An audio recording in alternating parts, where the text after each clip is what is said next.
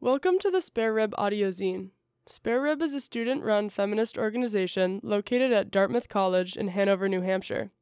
This is review of season 2 of Netflix's Mexican thriller Dark Desire, written by Irina Sandoval from the Fracture edition, published summer 2022.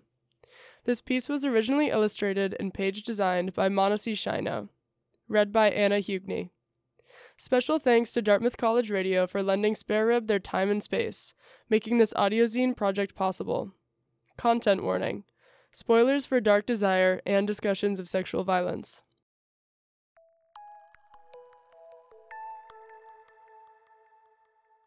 I started Dark Desire when the first season came out in 2020. It follows the affair between Alma, a married college professor, and Dario, a younger man who is also one of her students. Subscribing to some of the criteria and tropes of a Mexican telenovela, the thriller drama has many storylines and twists. But for the purposes of this review, I try to focus exclusively on Alma and Dario's relationship. In the first season, we learned that Dario had an underlying motive to get close to Alma in order to get revenge on Alma's husband. In this process, he stalked Alma, appearing everywhere, including her classroom and even dates her daughter. A hesitant Alma initially unaware of his true intentions, cannot completely forget or resist Dario. Their encounters always turn into passionate, intimate moments. In essence, they both develop an intense passion, an obsession, that costs Alma her marriage, career, and even hurts her relationship with her own daughter. For a complete summary of the events of Season 1 of the Mexican Netflix series, visit this website. Season 1 was certainly binge worthy for me, so when I was searching for something new to watch this past February, I was happy to see that a new season of Dark Desire had been released. Dario and Alma's affair had ended after some confrontations in the finale of season 1. At the start of the new season, we enter Alma's life as she recovers and struggles with PTSD from her relationship with Dario. Dario, on the other hand, has moved on and is engaged to someone new. The start of season 2 takes a turn when Dario's fiancée, Julieta, is murdered and the killer is unknown. Prior to Julieta's murder, Alma learns that Dario is engaged and becomes determined to warn his fiancé about Dario, which is the right thing to do. But as I watched this unfold, I questioned Alma's true motives. I felt as though some part of her wanted to see Dario again. Alma corners Julieta in an elevator the night of her bachelorette party and aggressively confronts her with a warning. If you marry Dario, you will regret it. It was an important warning.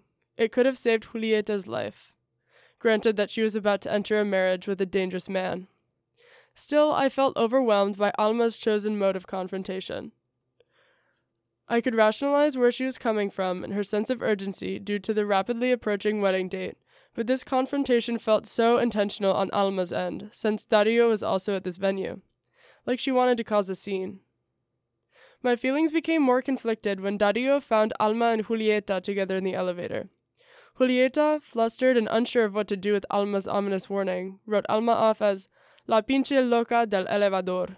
She's crazy. Julieta exits the scene, Dario confronts Alma, and this confrontation quickly escalates and somehow turns into a passionate sexual encounter. It doesn't make sense.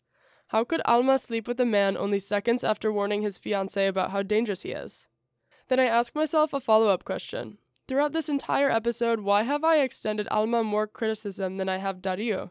He is the cheater, manipulator, and stalker, not Alma, right? That's the way these shows work. Although I've never had a stalker like Dario, as a Mexican woman, I know all about machismo, manipulation, and violence from Mexican men. I know Dario pretty well. Yet this show made me doubt my instincts. Shows like this are all about making you doubt what you know in your soul, because you've lived it and they help you create excuses for men that kill. Is this not reminiscent of the discourse that surrounded the popular US Netflix show You? Following the elevator scene and Alma's sexual encounter with Dario, the rest of the night has a tremendous number of blank spots that the rest of the season fills in as we wonder who is the killer? After Alma parted ways with Dario, she received a call from Julieta inviting her up to a balcony on the 11th floor to talk. Alma runs up only to find that Julieta has fallen to her death and Dario is passed out on the floor. When he wakes up, he claims not to know anything. He has a deep scratch on his arm but can't explain it. I thought to myself, wow, he killed his fiancée.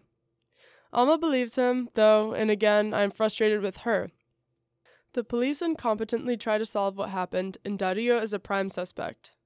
Dario, being a skilled manipulator, has invented a story that someone is impersonating him. This story sounds ridiculous. We all know it was you, Dario. But as the season progressed, somehow I began to buy into this theory. Dario is manipulating us all, fictional characters and viewers alike. At some point, I was convinced that Alma had killed Julieta, a crime of passion. A couple episodes later, I was convinced that Dario's adoptive mother, Lise, who's a gross predator as well, but that's another loaded conversation, had killed Julieta. Again, a crime of passion. I began to believe that anyone and everyone could be the killer, just not Dario. I found myself holding a double standard for Alma. I found myself holding a double standard for Alma. With Dario, I couldn't really blame him at times because I expect men to be men. But Alma, shouldn't she know better? She is a woman, socialized to know better and see the red flags. Yet she couldn't help but look past Dario's red flags and give in to her dark desire. Her inability to control her passion became a greater crime than anything else in this show. A greater crime than Dario murdering his fiancée. In season 1, when Dario entered Alma's classroom for the first time, she was actually lecturing on femicides, a carefully constructed moment of foreshadowing in the show. At this point, I found myself perpetuating rape culture. It does not matter what a woman knows or does not know. He is the one who should know better. Alma could be an expert of femicidios and of domestic and gender based violence and still be a victim of this same violence. Alma does not need to ascribe to our imaginations of a perfect victim. She owes it to nobody. But we do owe her the kindness and understanding to make what we may deem poor decisions. I will add that there are so many nuances to the dynamics of Dario's and Alma's relationship, specifically the age gap that may be rooted in Dario's inappropriate relationship with his adoptive mother as a teenager. His trauma is part of what made me empathize with his character, much like I did with Joe's character in You. The popular Netflix series You follows a serial killer named Joe that fixates on and stalks women, enters relationships with them, and even kills people who might stand in the way of his happiness in these relationships such as men who might be interested in Joe's love interests. Eventually, the show reveals that Joe experienced abuse in his childhood and developed what you might call mommy issues that permeate his romantic relationships and inform his murderous tendencies. Dario is a bit more mysterious. You is narrated by Joe, but Dark Desire doesn't have a narrator. It's hard to really get to know Dario based on what is presented in the show. In fact, this mystery is part of his appeal. Alma needs to know who Dario is. But despite this mystery, it may be safe to assume that Dario's inappropriate relationship with Lise during his formative years is a source of trauma for Dario. This manifests in his present day relationships. Today, he fixates on and abuses an older woman, the mother figure that is Alma. These shows add these traumatic background stories that evoke sympathy from the viewer. It makes us think, that's why he is how he is. It's almost like we forgive them, and then we accept that boys will be boys. But the conversation should never end there. Yes, the way many boys are raised is not okay. The way they treat and murder women in their adult lives is also not okay. Both can be true, and instead of accepting things for how they are, this presents us with an opportunity to rethink how we treat our children, women, and other gender marginalized individuals. I have been raised in a culture and world that coddles men and taught me and many others to coddle men too.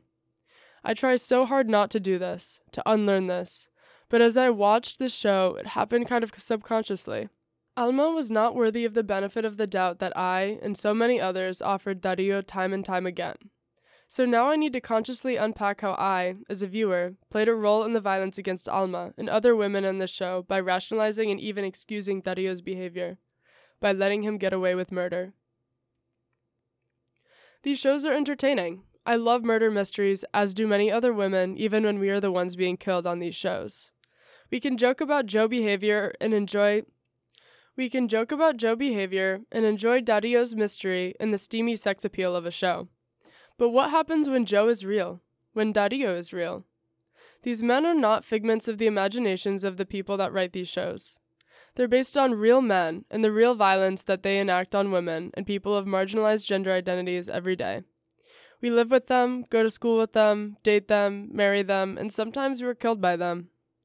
We can sympathize with Dario and Joe because they've been taught how to manipulate us, and some of us may have been taught to let them. As viewers, how we interact with and feel about abusive men and their victims on popular shows are not unrelated or disconnected to how we treat survivors of gender based violence in real life. I write this as we witness the Johnny Depp and Amber Heard defamation trial in real time. As people consume this trial as if it were media, a show for their entertainment, people are treating Heard, a survivor of domestic violence, with little humanity. The way that we consume media matters and translates to how we treat people in real life. This is evident through what we witness on a daily basis via coverage of this televised trial. I suggest that when we watch shows like Dark Desire or You, we are mindful and critical of our viewing experiences and the biases our own reactions reveal, as these biases can cause real harm to others.